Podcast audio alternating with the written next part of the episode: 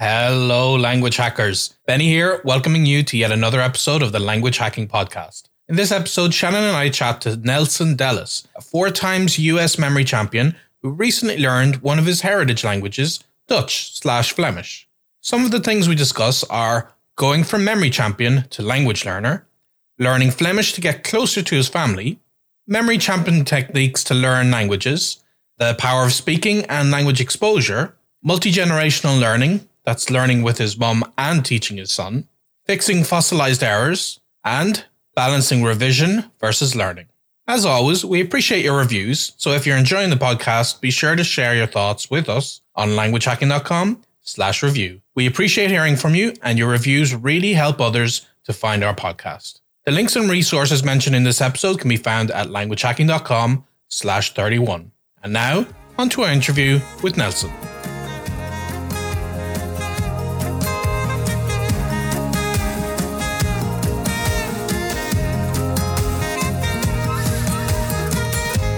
Welcome to the Language Hacking Podcast from Fluent in Three Months. So, hello everyone, and welcome to this episode of the Language Hacking Podcast. Today with us, we have a special guest who is a memory champion and who is also a language learner. He speaks more than one language. I would like to introduce Nelson Dellis to you. Hey guys, how are you? Thanks for having me. And of course, as always, I have my co-host, Benny Lewis. Hello, hello. So this should be a very interesting conversation. But to uh, kick things off, Nelson, could you actually tell us yourself about your background? Yeah, uh, happy to. So I, um, you know, I, I, about ten years ago, I stumbled upon uh, this curious world of mnemonics and competitive memorizing through this championship called the USA Memory Championship. And uh, my interest was heightened in the world of memory because of my grandmother who had been suffering from Alzheimer's disease. And uh, I just got hooked uh, at these techniques and it made me feel like I had a superpower and I wanted to kind of continue to strengthen my brain and my capacity to remember things, which I'd say before that point was, you know, okay. It wasn't bad or it wasn't great. It was kind of average.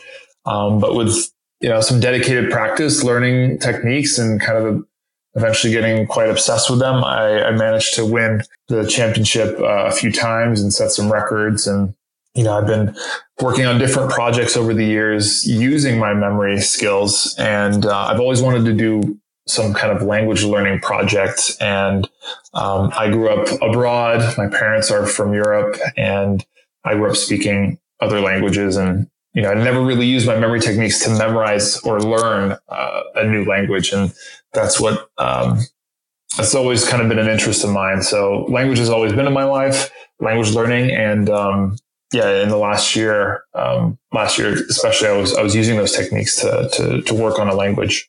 Do you want to talk a little bit more specifically about that project last year? Yeah, sure. So, um, I, you know, my, I grew up speaking French. Actually, that was my first language.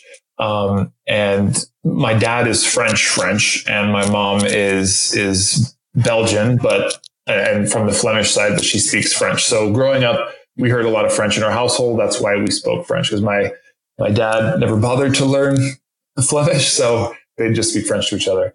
Um, so I grew up with that. Of course, we moved a lot, went to English schools. Um, so English then became my main language, and um, you know, I've lived in Miami for a long time, so I know a good amount of Spanish. But one thing that always kind of bothered me was that I could never understand my mother when she spoke to her family or when we visited her family. And, you know, speaking French, of course, is one of her languages, but it, it just didn't feel like I, I was connecting with my, my complete family. So I partnered with um, Drops, um, which is a language learning app to, to see if we could come up with some fun way to kind of promote this idea of, of, of using the app to learn a language using a, mem- a, lot of memory techniques and, and, and strategies to, to kind of speed up that process or make that process more fun. Um, now, for me, you know, language learning um, in the past would have been very different, but now armed with these memory skills, I wanted to kind of approach it from a memory champion standpoint. And uh, yeah, so I spent all of 2019 um, learning as many words as I could in, in Dutch slash Flemish. And then, um, of course, also working on learning the actual grammar and, and, and ways to speak it rather than just only knowing words. But, uh, but yeah. Now you say Dutch slash Flemish. So for people listening who aren't sure, what exactly are the differences between the two? And why did you ultimately choose Flemish as your priority over just straight Dutch, which probably had more resources available for us? Yeah, good question. So, so in you know, it's it's it's the same written language, Dutch and Flemish, um, but uh, the pronunciations are different, um, very subtle. But uh, I, would say maybe it's the difference between hearing someone speak American English and, and, and English English. Although the Dutch and Flemish might get angry at me for saying something like that, but um, and, and they use certain verbs in one country versus uh, the other, and uh, different turns of phrases are, are a bit different. But um, I wanted to go the Flemish route, even though it's it's kind of less spoken than than Dutch. Uh, you know, that's my family. My family speaks that. That's what my mom sounds like. If I spoke Dutch to her, she'd probably laugh at a few things that I would say if I spoke with that um, kind of accent uh, or said certain words. And um, yeah, so it was more. I wanted to get closer to my family. That was the reason for learning the language. You had mentioned that you wanted to apply some of the memory techniques that you used in these memory championships to language learning. And I know that a lot of what you're doing in these sorts of competitions is very short term based. Um, what did you find differed in using those techniques to work on something that you're trying to keep for your, you know, trying to maintain long term? Forever. Yeah. Um, so w- one little small thing I should point out, um, while yes, in, in competitions, the goal is to memorize something very quickly. And then, you know, we don't really care about keeping it for very long because it's a lot of useless information like a deck of playing cards that was randomly shuffled or a random number. Um, there's really no point in keeping that for the rest of your life. Um, language is obviously different, but the, with the memory techniques that we use, we actually can make that choice. Um, once we, I, I'd say the techniques really get the information in your head very quickly. And from then, from that point, you can actually, the way it's structured in your mind, you can review the information as much as you like. So if you want to keep it for long term, it's just a matter of um, reviewing the information in any way you want in real life, like with the actual information or in your structured organization of it in your mind. But yeah, I mean, obviously, I think an important thing to break up is, is that when learning a language, obviously memory is a part of it. You have to learn things and remember them. Um, but it isn't just that. So, um, I never thought that that would only be the case and that just because I'm a memory champion, I can memorize a language. Although a lot of people seem to think that that's the case. But um, I definitely use memory techniques to get a lot of the first, you know, 1,000, 2,000 most common used words in the target language into my head very quickly. And that was really helpful because uh, I didn't have to spend a lot of time doing that. And then, you know, from that point on, it was it was more about how to speak it um, you know, fluent as fluently as possible rather than just like looking up random words in my mind. Okay, so I can see that obviously learning any kind of techniques that would benefit you to remember vocabulary would be a huge help. But I'd love to hear specifics, like how have you used mnemonics visually to uh, make that association? At least visually is how I know of creating an image in my mind. But um, like how would you describe it in terms of using mnemonics to acquire vocabulary? How does that work exactly? Yeah. Um, so one of the, I mean, one of the, the kind of basic techniques that we talk about, especially when learning words, is to think in pictures. And, uh, you know, for people learning a foreign language, that can be t- tough because a word in a foreign language, how do you picture it if you don't know what it is, right? But the, the way I, I kind of approach is, is like a formula. You have the target word in the foreign language, right? Which is the thing you don't know. And then you have a definition of it provided to you by some dictionary or um, app or whatever. And that's in, in your, in your language, English, right? And so what you have to do is come up with a picture for one side of the equation and a picture for the other side of the equation and then connect them. Um, basically make them interact in your mind. And the more you can step away from the actual you know, written letters that make up the word and, and turn them rather into these mental pictures that have color and associations and, and, and feeling, um, the better and easier it will be to remember those um, connections, right? So if I'm thinking or, or want to say a word that I know in English in the foreign language, if I have the image for the word in, in, in English, then it should connect to the word in Dutch or Flemish and the, the other way around, right? If I hear it or see it in that target language, it should connect back to what it means to me uh, in English. And while again, the process I'm talking about is not fluency at all, right? Because you're making a lot of steps to get from one to the other, but that, you got to start somewhere, right? And this is, I like to call it like a crutch, right? To get the information into your learning space in your mind, you know, and then through practice and revision and use, you can eventually throw away those crutches. And, you know, when you hear the certain word in the language, it just is the thing that you know what it means, you know? Definitely. And that's an approach that's worked very well for me. I can think of multiple examples uh, that have helped me make that association and keep it in my mind. But what kind of examples would you have come up with yourself, especially? Um, I'm really curious for Dutch or Flemish that uh, come to your mind for words that initially helped you remember as you were learning this new vocabulary. Yeah, yeah. So you know, well, okay, for for Dutch, uh, I kind of I have a good video of this on on, on YouTube, but there's some different kinds of I, I, call them levels of words. There's some that you know are, are are these kind of borrowed words that sound like they would be in English. That's easy. Then there's some that you know aren't easy to know what they mean, but they're simple words. Like a good example in in Dutch slash Flemish is the word spin spelled S-P-I-N, like spin, like you might know in English. And what that means is a spider, right? So to come up with some kind of connection there almost seems very intuitive, right? You'd say, oh, well, a spider spins a web, right? And you would imagine this spider, not just think of the story, but actually visualize the spider spinning a web. Um, and even to maybe enhance that while he's spinning the web, the spider is spinning very fast, right? You want to exaggerate these images as well to make them more memorable.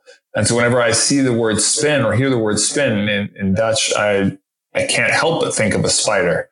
Right. And, um, yeah, that's, that's a simple case, right? Then you may have, this happens a lot in Dutch, um, and I'm sure in other languages where you have kind of compound words that are quite long I don't speak German. I, th- I, think you do, if I'm incorrect. Correct me. But um, some of those words are huge, and but if you break them up, they're actually maybe broken up into words that would be a little easier to understand. So in in Dutch, for example, you have struisvogel, which is uh, is an ostrich, and it's funny because that's that's a tough word to translate to ostrich. But if you break it down, um, vogel. If you know that a bird is vogel, which you may have learned as one of those more simple words, um, Strauss, Strauss actually is, um, is, is like stressed. Um, so if you have a stressed bird, right, is your ostrich. And, you know, you might think of like, oh yeah, an ostrich like puts its head in the ground all the time, probably to like hide because it's stressed out or it's just doing weird stuff because it's, it's a stressed out bird. So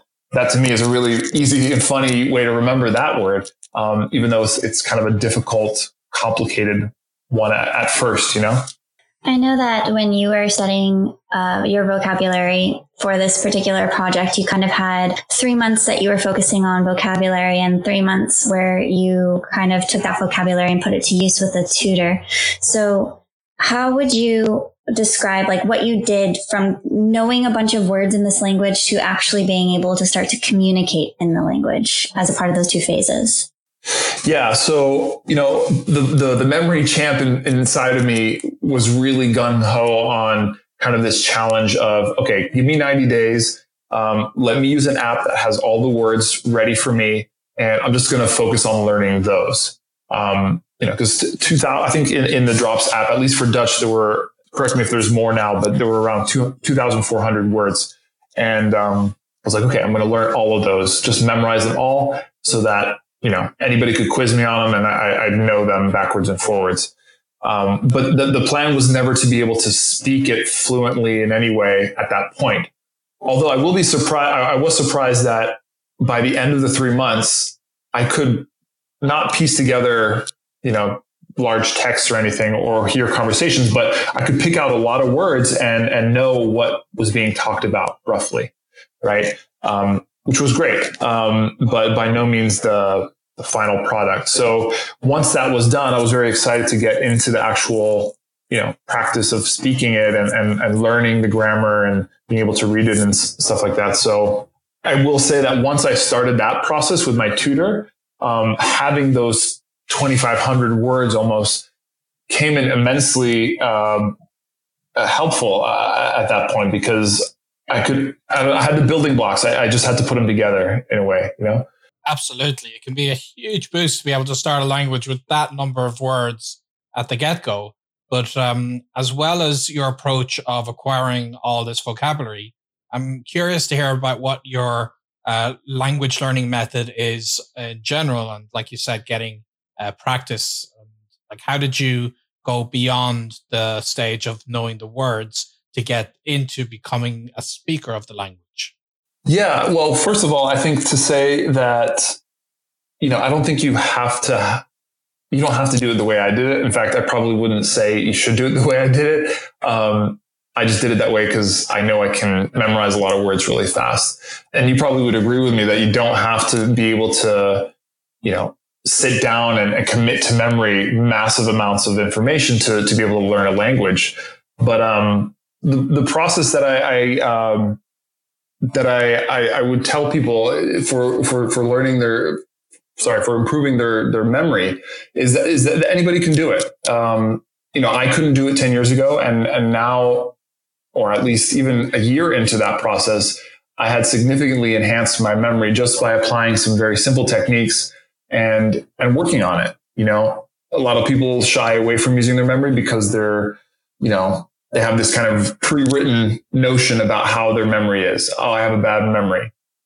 But if you feed into that, of course you're going to have a bad memory. Um, and nobody's ever really taught you how to use your memory correctly or in a more efficient way. So it's no surprise that you may not have the best memory in the world, but I think everybody has the potential to have a great memory.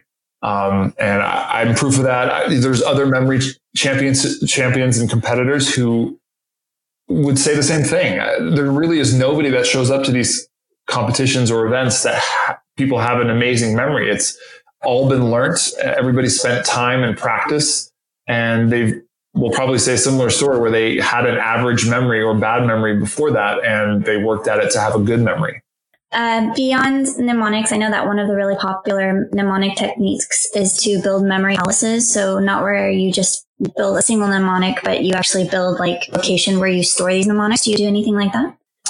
So yeah, I, I mean, I use that a lot for some of the things that I memorize for competition, like memorizing cards or numbers or lists of words. Um, but typically in competition, that stuff uh, stays or, needs to be recalled in order, you know, and that's where memory palaces, I think, really shine is where you can say or recite information in a specific order.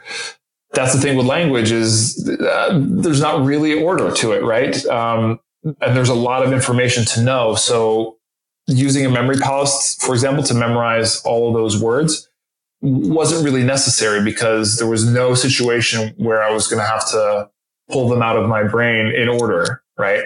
In fact, on the fly, if someone's talking to me, I'd have to just, you know, be able to access them randomly, right? Uh, depending on what the person says that I'm trying to understand. So memory palace is probably not the best uh, strategy for that, but um, I definitely use it for some things that you know I, I need to to remember in terms of um, you know, grammatical facts or conjugation type things.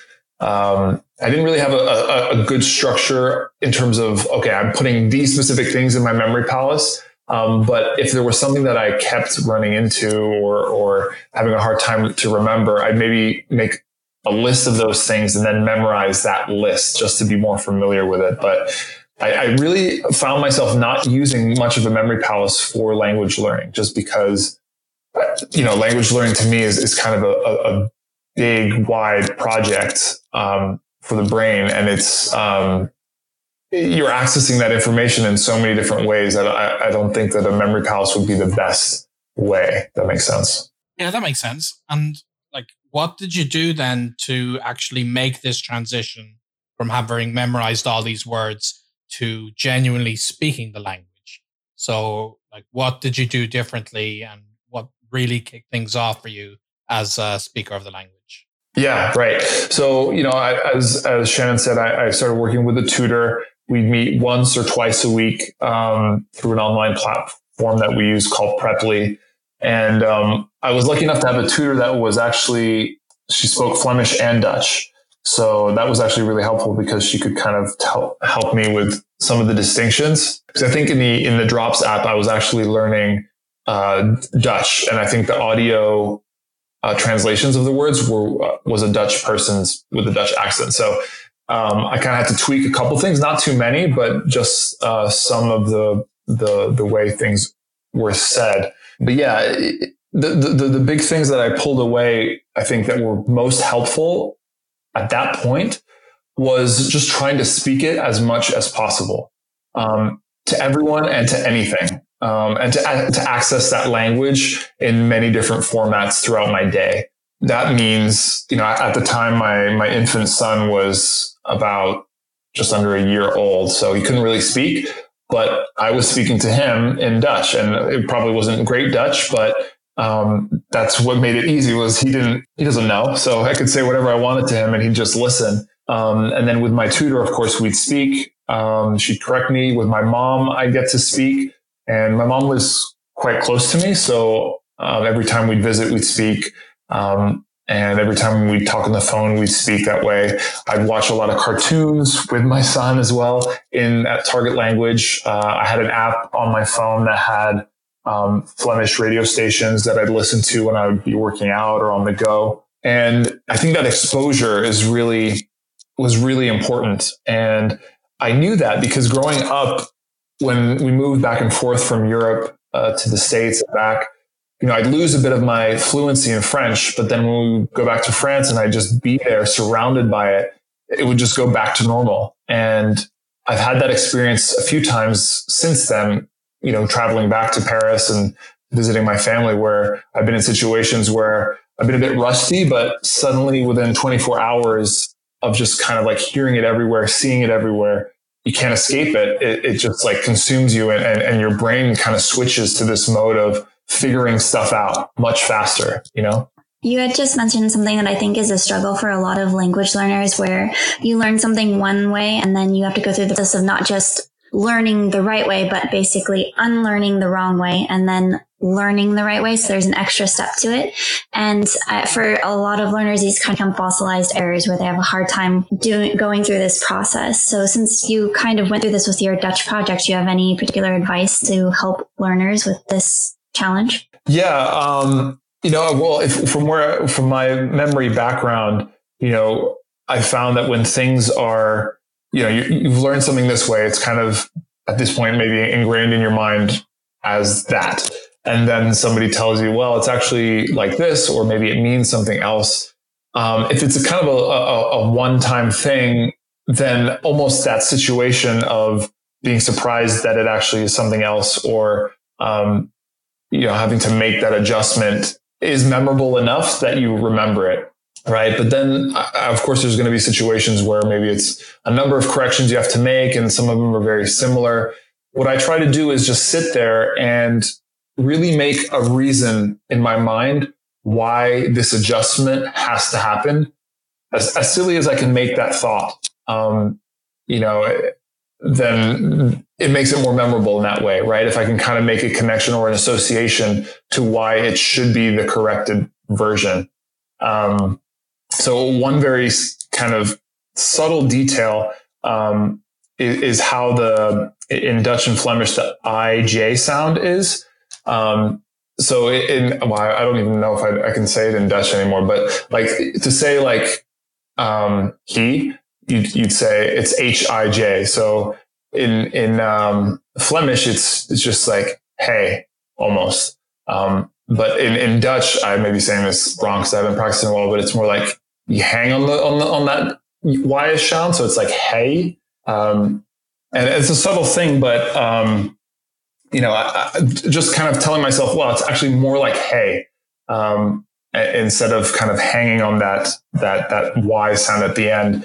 Um, and it's you know in my mind, hey is a little more pleasant because it's kind of like a casual hello, right? So everything in Flemish is lighter. That's why I'm learning it. It's my mother's language. It's nicer than Dutch. Uh, you know, even if that stuff's not true, uh, it's it's what I'm telling myself is the reason for why I had to make that adjustment, and it's easier to remember every time I, I see that word or have to say it. You know.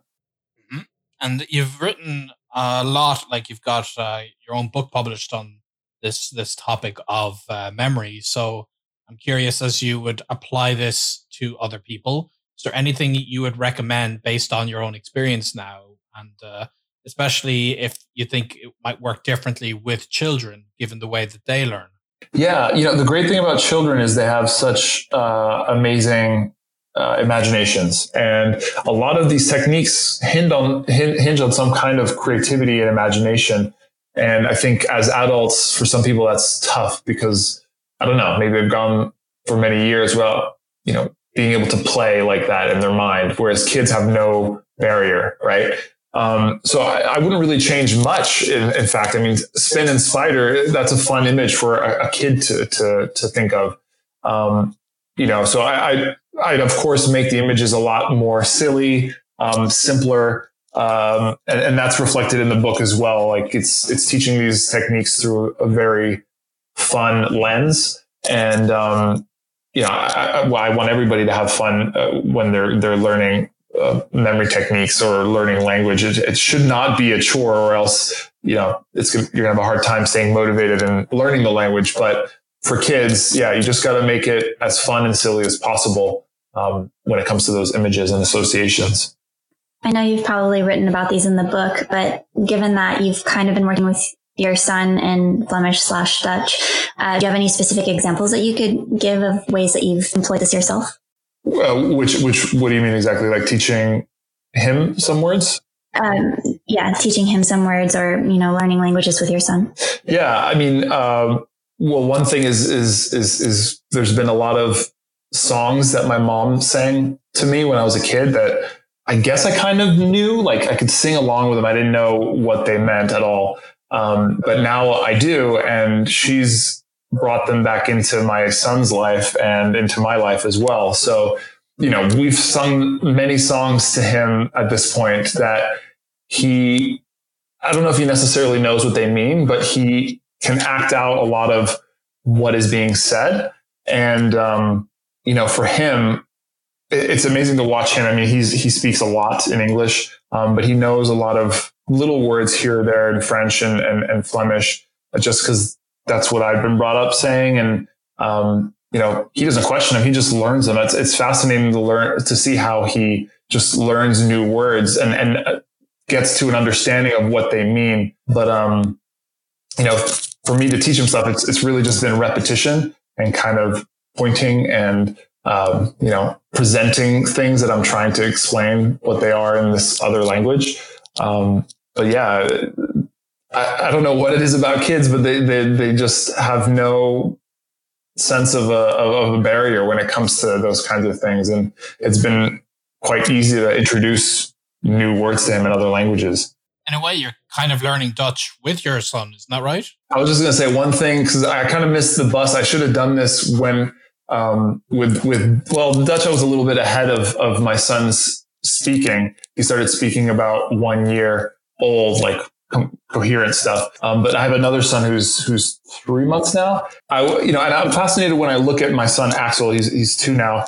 How he's built his repertoire of of words in, in, in English, and I even I put him in this study where we basically had to fill out a, a survey to basically get a word count of how many words he knows, and it was about three to four hundred, which I think is quite high for him at that age. But I, I thought with my new my newer son, to maybe choose a new language to learn, but try to learn what he learns as he learns it. You know what I mean? So if he knows how to say, you know, mom and dad, then I should know how to say that. If he knows how to say fork or give me that, you know, or something, I should learn it as he learns it and, and see how, well, obviously that would take some time to learn the language, but he's learning the language at the same speed too, you know, and you always talk about how kids can just pick up languages, but in reality, they're, they're taking a while to learn the language. You know, it's, it's taking years for them to, to speak proper English or whatever their language is. But I thought it'd be a cool project to try to kind of slowly follow along with a kid that's learning English or any language for the first time, you know? Sure. And I imagine having your your two sons as part of your journey has completely transformed your motivation to learn the language itself, isn't that right? Yeah, and and that's another thing I wanted to touch on is is is how when I started the project, I had that challenge of you know using the Drops app to learn just words, and I think what a lot of people face, me included. Listen, I've tried to learn Italian, I've tried to learn Russian, I bought all the books, and then you know I have the books. That's it. um, and I've tried to open them, you know, and then you just lose motivation. So having the right motivation of, of why are you doing this um, is helpful. And also having an easy access way to just do a little bit every single day is huge because it's a snowball effect, right? Um, the hardest part is kind of getting in the habit of working on language every day. And, but you have to, if, if you want to speak that language, you have to, unfortunately, that's, there's no quick hack, uh, you know, to, to, to, to be fluent, you know, in a few days. That doesn't happen. So the Drops app, I think, is, is a great way to make that process fun and as non-committal.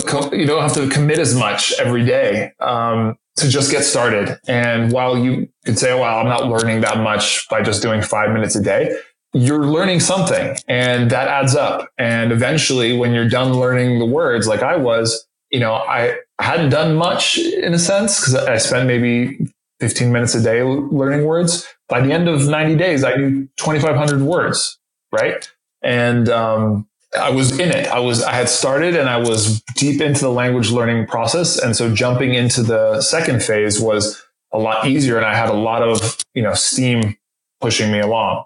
Given that you learned so many words in such a short period of time, I know that to retain them, you have to do kind of balance learning new words while also revising the words that you had learned in the past.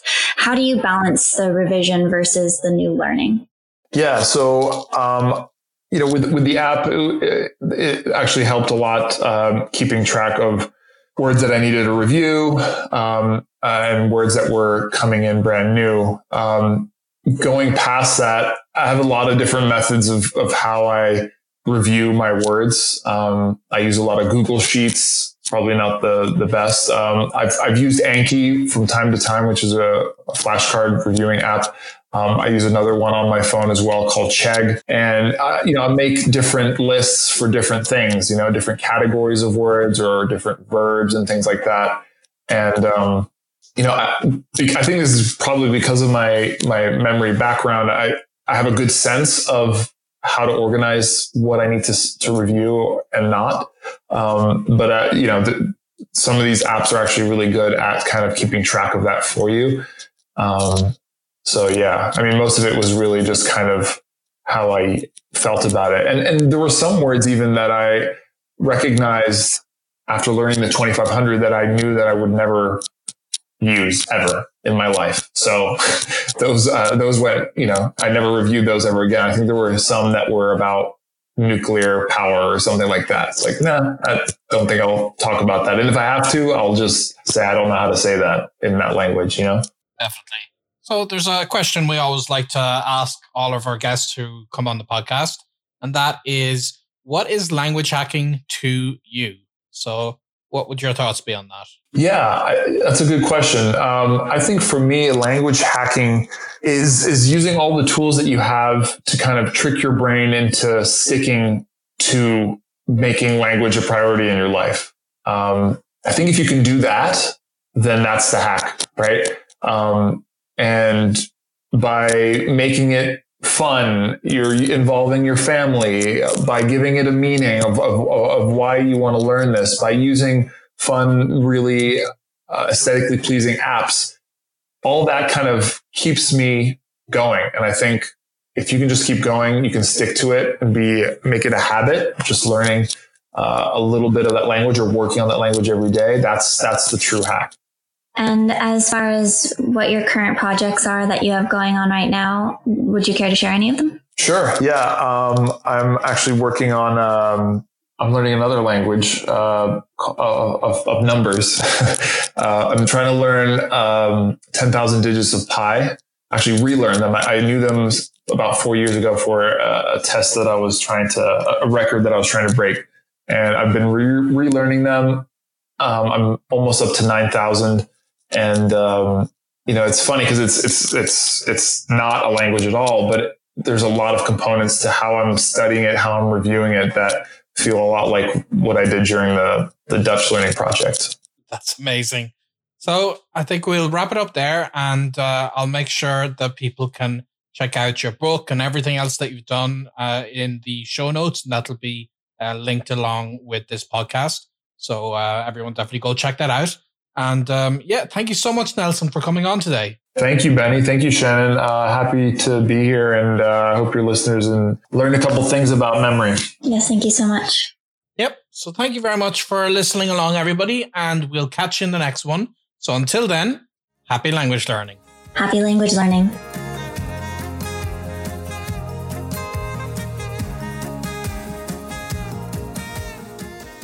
In each episode, Shannon and I like to share a key takeaway that you can take action on. That's something that you can put into play in your language learning right away. And in this episode, Nelson shares how he creates images or mnemonics to remember new words that he's learning. And in fact, it's helped him to learn over 2,400 Dutch words in less than three months. Have you tried mnemonics? It really is one of my favorite ways to memorize new vocabulary. Like when I first got into learning languages, Vocab was a huge issue for me, but by following a similar pattern of association with new words based on some kind of connection I could find to words I already knew, it really made a difference. And it's great to see the power of this when it's scaled up so much, like in Nelson's case. We really hope you enjoyed this interview, and we've definitely enjoyed chatting with Nelson. Thank you so much for listening, and if you found this interview helpful, don't forget to leave us a review at languagehacking.com slash review. Until next time, happy language learning. We hope you enjoyed this episode of the Language Hacking Podcast. Subscribe on Apple Podcasts, Stitcher, Spotify, YouTube, or wherever you get your podcasts. If you found this episode valuable and want to help us out, please leave a review at languagehacking.com forward slash review. The Language Hacking Podcast is presented by Benny Lewis and Shannon Kennedy and produced by David Sobel, with special thanks to the Fluent in Three Months team. The theme music was written and performed by Shannon Kennedy. Find the show notes at languagehacking.com forward slash podcast. Thanks for listening and happy language learning.